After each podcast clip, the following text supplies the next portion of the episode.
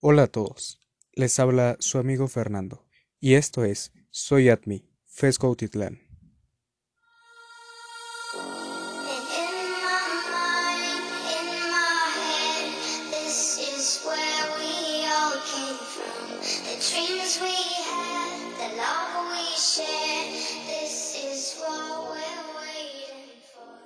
El día de hoy seguiremos hablando de la mejor carrera del mundo. Sí, así es, administración. Esta vez tocaremos el tema de las áreas funcionales y el proceso administrativo. Bueno, y sin más que decir, comenzamos.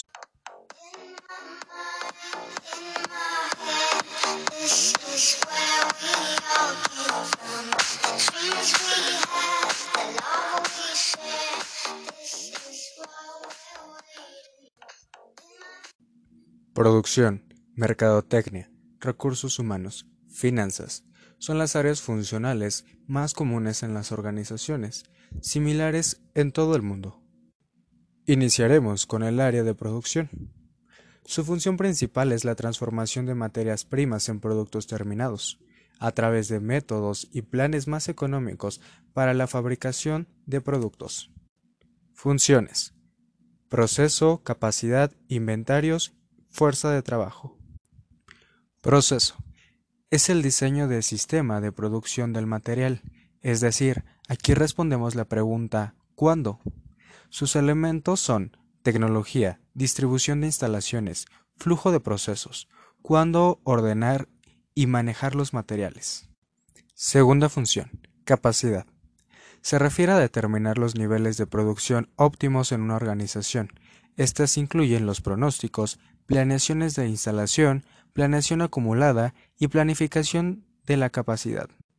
Continuamos con la tercera función, inventarios. Administración del nivel de materias primas, trabajando en el proceso y productos terminados, es decir, el almacén. Podemos relacionar el término inventarios con el almacén, en donde se ordena, se maneja el control de los materiales y ahí es cuando se se responden a las preguntas cuándo ordenar y cuánto ordenar. Para llevar un control de inventarios se emplea un modelo para optimizar los almacenes. El más común, que reduce costos, es el Just in Time. La cuarta función es la fuerza de trabajo, que se refiere a la administración de los empleados. Se maneja el diseño de puestos, medición del trabajo, normas laborales. Los principales puestos son los operarios, jefe de planta, técnico especializado y jefe de producción. Los elementos de la producción son ingeniería de proceso, ingeniería del producto e ingeniería industrial. Todos estos nos llevan a un planteamiento y control de producción. Y bueno, explicando cada uno de estos elementos, iniciaremos con la ingeniería de proceso. Esta se refiere a poner en marcha y ejecutar todo lo necesario para lograr la óptima exploración de los sistemas a instalar, es decir, maquinaria, mano de obra, circuitos de trabajo, etc. Continuamos con la ingeniería del producto. Esta incluye el diseño, el desarrollo, la selección de materiales y transición que va desde la etapa del prototipo hasta la fabricación. Por último, la ingeniería industrial. Este es el administrador del departamento. Muchas veces nosotros los administradores somos confundidos con los ingenieros o viceversa. Es decir, un ingeniero industrial es un administrador con casco, está especializado precisamente en, en el departamento o área de producción. Se encarga de agrupar todas las áreas necesarias para el planteamiento de las instalaciones, accesorios, necesidades de mano de obra y de los sistemas de procesos físicos, entre otros. De igual manera, en esta área o departamento encontramos control y calidad, que se encarga de establecer límites aceptables de variaciones de los atributos de un producto e informar el estado en el que se mantiene el producto. También encontramos a la seguridad industrial, en donde se desarrollan procesos y diseños en cuanto a las características de seguridad, controles y sistemas. Por último, podemos encontrar los sistemas de producción, que es un enfoque más sistemático y este busca lograr un, se busca lograr un bajo precio y la satisfacción del cliente. Se hace una adecuación interna y externa que controla las actividades económicas y de fabricación de una organización. Esto obviamente con el objetivo de reducir la incertidumbre relacionado con las fuerzas de trabajo y las condiciones de mercado. Mencionando, hoy tendremos el trinomio perfecto, la tríada perfecta. Sí, así es, tomando en cuenta el departamento de producción, marketing o mercadotecnia y finanzas. Estos son los tres departamentos más importantes, obviamente sin demeritar a los demás, pero que pueden llevar al éxito total y a generar las utilidades deseadas, a cumplir con los objetivos de una organización. Dentro de esta área, es decir, producción, encontraremos el diseño de sistemas de producción. Primer punto, activos fijos es la localización de la planta, tecnología y maquinaria, capacidad de fabricación.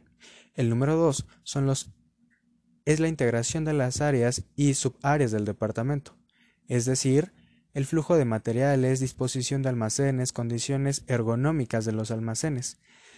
Retomando, la ergonomía son los elementos para sentirnos más cómodos en, el trabajo. De igual manera, en este departamento encontramos los factores que integran un sistema de producción. Las 5 M's. Mano de obra, maquinaria, materiales, métodos, mediciones. A continuación, mencionaremos en qué consiste cada una. Mano de obra. Recurso valioso de un sistema de producción. Además de formar parte activa del proceso de fabricación, también contribuye a optimizar el uso de los recursos materiales y técnicos. Maquinaria. Son las herramientas empleadas por los operarios para lograr la transformación de materia prima. Materiales. Hace referencia tanto a la materia prima como a los insumos indirectos y productos terminados. Métodos. Se detalla la secuencia de los procesos y la ruta de operación que debe seguirse dentro del sistema de producción para garantizar la fabricación de los productos terminados. Mediciones. Se determinan si las materias primas y los insumos satisfacen los requerimientos de calidad. Y bueno, continuando con esta área o departamento, entendemos o por lo que llevamos es un área totalmente de mm, mano de obra relacionado con máquinas, almacenes.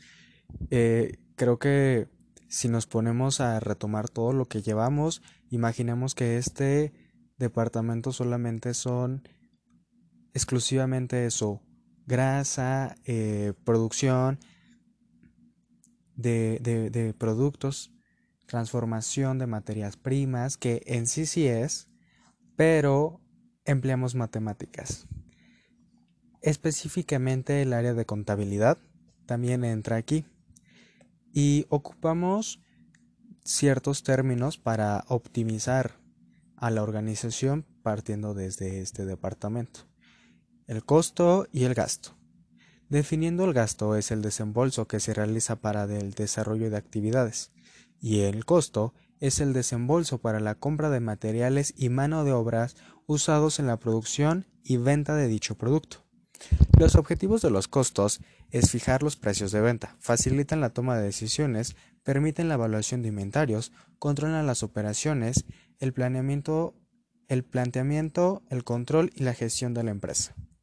Es decir, si nosotros tomamos esta información, podemos saber en dónde estamos invirtiendo más, si nos conviene el proveedor con el que estamos. Y bueno, tenemos una eh, pequeña formulita para determinar un precio del producto al que estamos creando, que es el costo de inventario total más el porcentaje de utilidad, y esto es como resultado el precio competitivo. Pero para llegar a nuestro costo unitario total tiene que pasar por todo un proceso, es decir, se tiene que determinar nuestros costos fijos y a estos se les suman nuestros costos variables. Esto nos da como resultado un costo total de producción. Si lo dividimos entre la cantidad de producción, es decir, las unidades, nos da un costo unitario de producción. A esto se le tiene que sumar los gastos de operación y de igual manera es el resultado de los gastos de venta más los gastos de administración.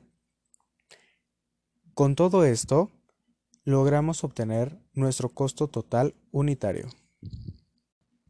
En nuestra siguiente sección hablaremos un poco más a profundidad de todos los costos que se manejan dentro de esta área y nuestro departamento, pero de, de forma general encontramos a los costos fijos, costos variables, costo total, costo unitario, costos directos y costos indirectos. En fin, esto es talacha para contadores. Continuamos con el segundo departamento o área, que es mercadotecnia, donde busca lograr el posicionamiento de marca. Y es el conjunto de principios y prácticas que se realizan con el fin de aumentar las ventas de un negocio. Su principal objetivo es la fidelización de los clientes. De igual manera, busca identificar las necesidades de las personas en relación a su producto, diseña productos y estrategias de promoción, genera vínculos entre empresas y consumidores, vendedores y clientes para mejorar continuamente las condiciones del mercado y la vida social. Su actividad principal es llegar más a los usuarios. De igual manera, las otras actividades son investigación de mercado, decisiones sobre el producto, precio, distribución, estrategias promocionales, actividades de venta, servicios postventa, es decir, las garantías. De igual manera, este es uno de los integrantes de la tríada perfecta. Su evolución la venimos retomando desde la década de los 50, conocida como mercadotecnia masiva, en donde la población era sin distinción alguna. Todos los productos se vendían para cualquiera. Continuamos con la mercadotecnia de segmentos, que abarca de 1960 a 1970, enfocada a grupos, por ejemplo la liberación femenina, movimientos juveniles. Continuando, la mercadotecnia de nichos en 1980, que se divide en grupos más cerrados, llamados nichos, que son los grupos pequeños con un consumo similar. Y por último, tenemos a la mercadotecnia personalizada, que dio inicios en 1990, gracias a los avances tecnológicos y de observación de la conducta. Las tendencias dentro de la mercadotecnia encontramos a la social, que es la responsabilidad social, racional, relaciones firmes y duraderas con el cliente. Neuromercadotecnia. Esta se encarga de tomar las decisiones por parte del cerebro humano utilizando la psicología, el cibermarketing, Utiliza el Internet para la venta de sus productos, la mercadotecnia de atracción para atraer al cliente en el lugar de publicidad. Mercadotecnia verde va relacionado con el cuidado del medio ambiente. Tenemos a la nomenclatura de este departamento. Marketing 1.0 en el año de 1940 a 1950, donde se enfocaba 100% en el producto. Marketing 2.0 de 1960 a 1990, donde se vendía un uso práctico del producto o se buscaba ese objetivo. Marketing 3.0, 1990-2000, donde lo más importante era la ética. Y Marketing 4.0 del 2000 hasta la actualidad y busca un propósito social. El consumidor está al mando. Ahora ya nadie plantea si es online o offline, sino son estrategias 360. El proceso de la mercadotecnia inicia con un productor y termina con un consumidor. En el productor se busca la utilidad y en el consumidor cubrir una necesidad, pero entre estos dos agentes u o sujetos hay de por medio la promoción, las ventas, la distribución, entre otros. La orientación de la mercadotecnia tiene varios eh, puntos de vista que vamos a tomar a continuación. El primero es la producción, en donde se toma en cuenta más producción a menor costo. El siguiente es el producto, que se tiene que se busca tener las ventas aseguradas. El que sigue, ventas, donde hay más promoción y más publicidad. Mercado, adapta los productos a las necesidades. Marca, genera percepciones, es decir, un branding. Las fases de la mercadotecnia. Mercadotecnia estratégica es donde se realiza un análisis de mercado, variables a utilizar, FODA del segmento, análisis de la competencia, selección de mercado y estrategia de marketing, en donde se constituye de acuerdo a lo previo. La segunda fase es la mercadotecnia de acción. Esta busca conocer las, las variables de los productos a un precio competitivo y busca principalmente lograr ventas y mejores promociones. La tercera fase de la mercadotecnia es la estructura del programa. Todas estas tienen actividades inmersas, donde se planean ventas, investigaciones de mercado, desarrollo de nuevos mercados, distribución, estrategias de competencia, establecimiento de precios, promoción, publicidad, segmentación de mercado, logística y distribución. Las 4P son las características producto, precio, plaza y promoción. Son los integrantes de esta área o departamento. Y bueno, dentro de sus funciones tenemos la función empleo, que está relacionada con la planificación de la plantilla, selección y formación del personal. La función de la administración personal, que se basa principalmente en la Ley Federal del Trabajo. Continuamos con la función de retribución, que consiste en el estudio de fórmulas salariales. Y, por último, retomando un poco sobre la tercera fase de la mercadotecnia, que es la estructura del programa, es aquí donde se desarrolla un plan de marketing que es una herramienta de gestión. Continuamos con el siguiente departamento o área funcional, que es recursos humanos. En estas se incluyen actividades que van desde el reclutamiento y selección del personal, contratación, onboarding, formación, promoción, nóminas, contratos y despidos. Es el único que se encarga del bienestar de los trabajadores. Principalmente se encarga de la incorporación de programas o softwares especializados en la gestión de empleados y documentos como el ERP, SAP, digitalizar los procesos que son responsabilidad de recursos humanos, destinar el tiempo ahorrando lo que realmente importa, la felicidad de los trabajadores en las empresas. Sus principales funciones son la función de empleo, función de evaluación de desempeño, función de entrenamiento y desarrollo del personal, función de relaciones laborales y función de beneficios, entre otras. Su objetivo principal es mejorar las contribuciones productivas del personal y de la organización. En general, este busca que sea de forma responsable desde un punto de vista ético, social y estratégico. Es un departamento muy importante ya que influye sobre el cuidado y la alimentación del personal.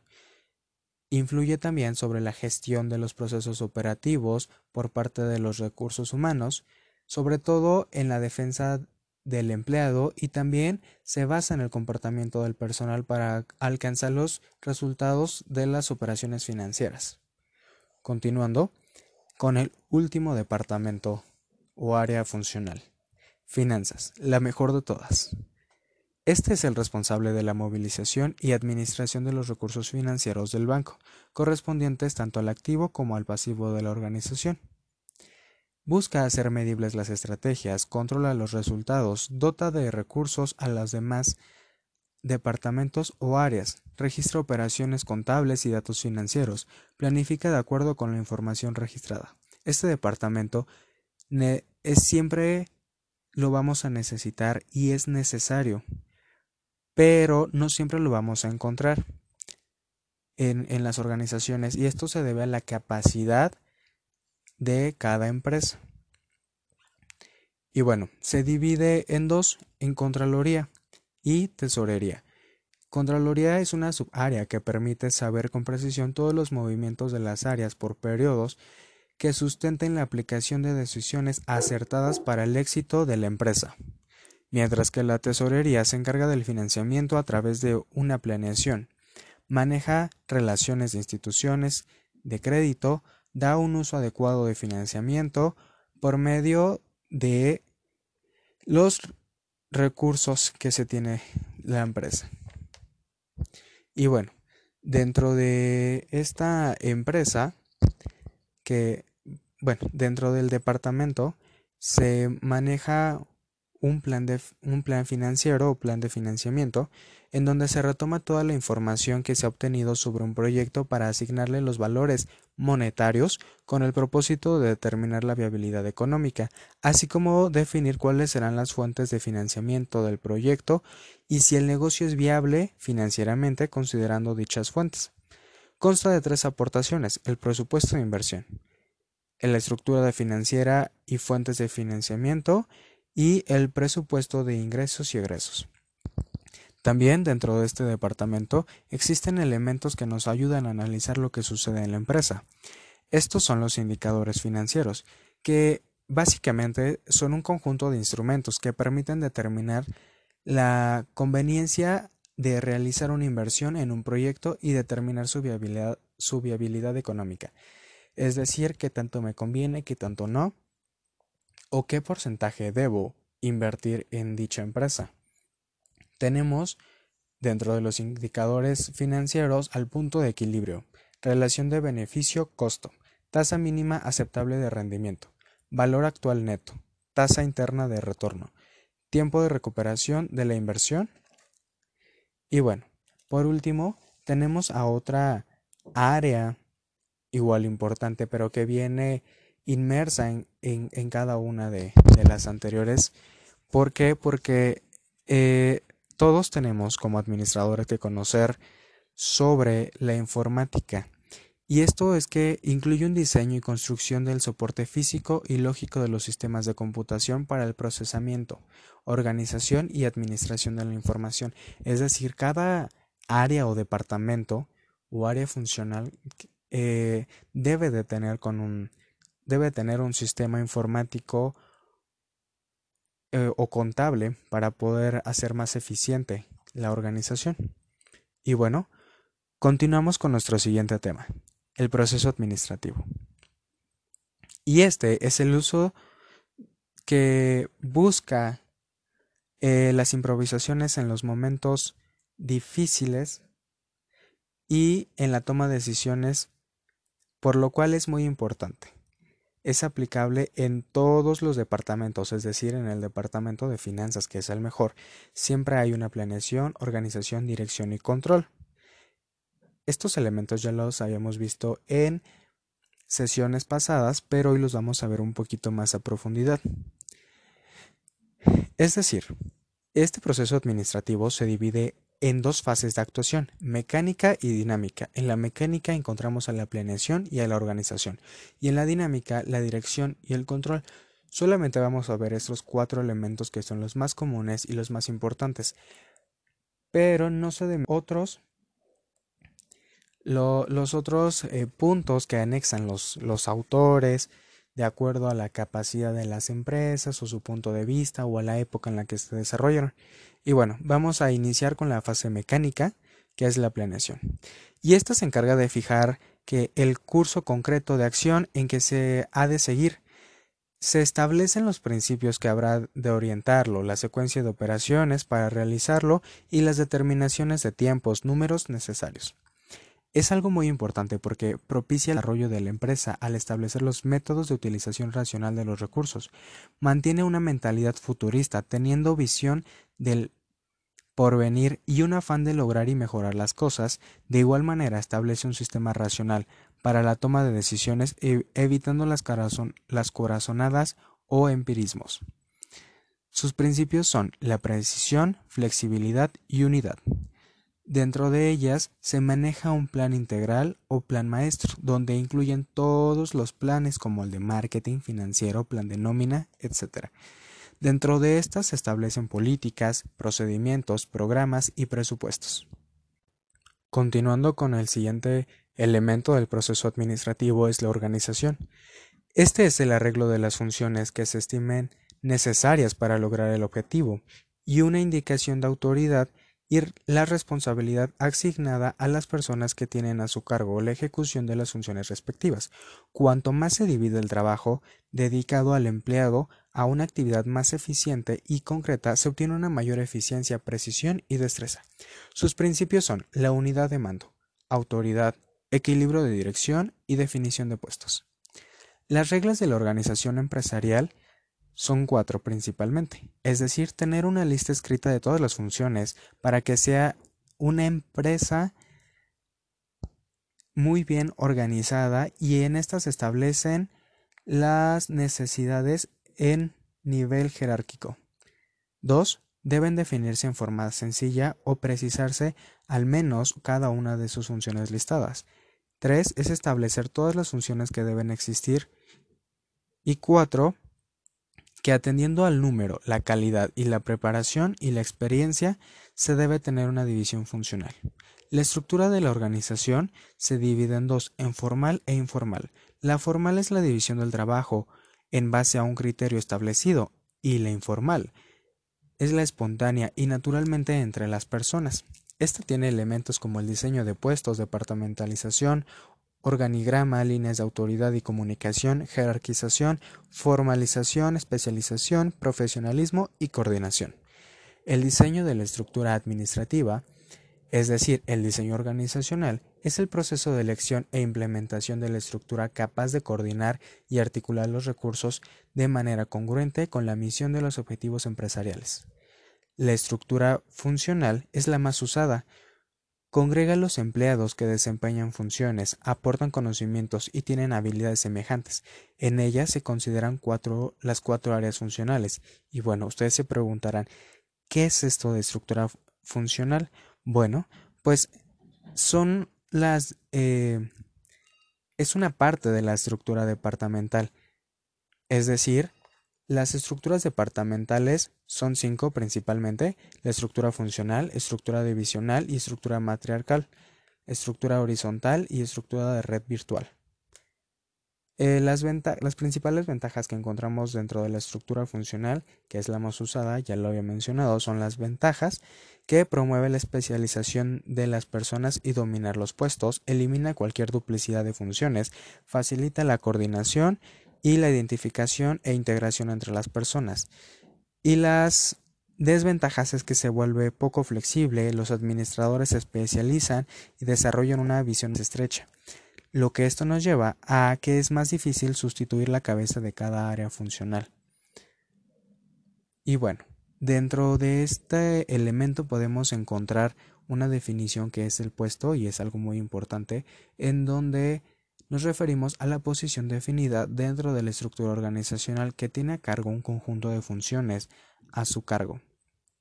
El siguiente elemento es la dirección, que es el elemento de la administración en el que se logra la realización efectiva de todo lo planeado, por medio de la autoridad del administrador ejercida a base de decisiones, ya sea tomadas directamente o delegando autoridad. La dirección supone que se delegue la autoridad, es decir, hacer a través de otros, Supone que se ejerza esa autoridad debe precisar sus tipos, elementos, clases. Supone que se establezcan canales de comunicación, es decir, se controlen los resultados. De igual manera, supone que se supervise el ejercicio de la autoridad. La comunicación dentro de la organización debe ser bilateral, debe revisarse constantemente y siempre es un medio, pero la comunicación se debe hacer de manera asertiva. Para esto se emplea un plan de comunicación. Y bueno, eh, para llegar a una buena toma de decisiones se maneja el empowerment, que es, es decir, la capacidad de un líder para compartir con sus seguidores la influencia y el control. Es decir, conociendo a mis seguidores, a mis colaboradores, a mis trabajadores, a mis empleados, puedo tomar una mejor decisión porque los conozco, sé las necesidades, sé las carencias, sé en qué son buenos y en qué no. Continuando con el último elemento del proceso administrativo, es el control. Esta es la medición de resultados actuales y pasados en relación con los esperados, ya sea total o parcialmente, con el fin de corregir, mejorar y formular los nuevos planes.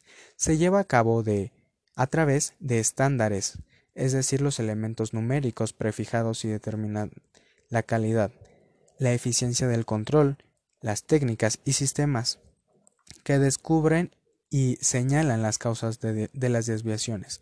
Este proceso puede ser cualitativo o cuantitativo.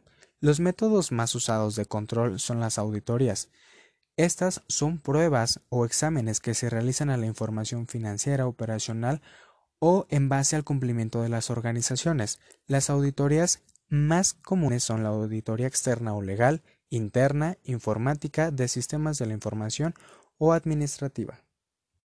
Y bueno, espero les haya quedado claro y les haya gustado esta información que les proporcioné sobre la mejor carrera. De igual manera, espero sigan conmigo para la siguiente sesión. Pero como es tradición, cerraremos esta sesión con un Goya.